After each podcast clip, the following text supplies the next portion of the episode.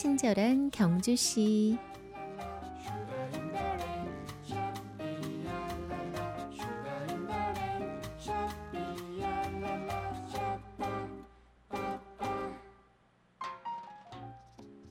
지식이 넘쳐나는 세상.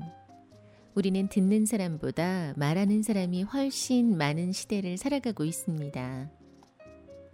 서로 다른 생각과 서로 다른 기준들을 귀담아 들을 수 있는 소통의 기술이 필요한 지금입니다.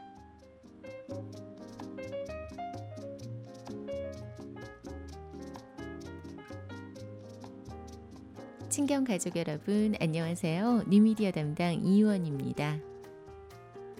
듣는 일이 중요하기 때문에 신은 우리에게 귀는 두 개, 입은 하나를 주신 것이다.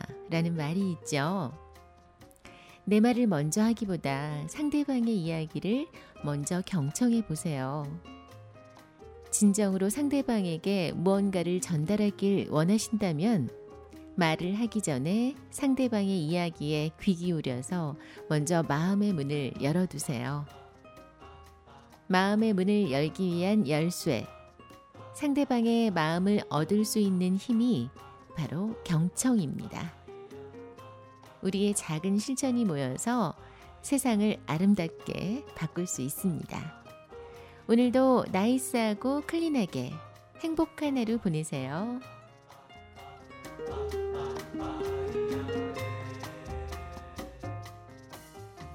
친경 가족과 함께 여는 금요일의 음악 선물 드립니다. 오늘같이 좋은 날, 꿈꾸는 아이의 음악입니다.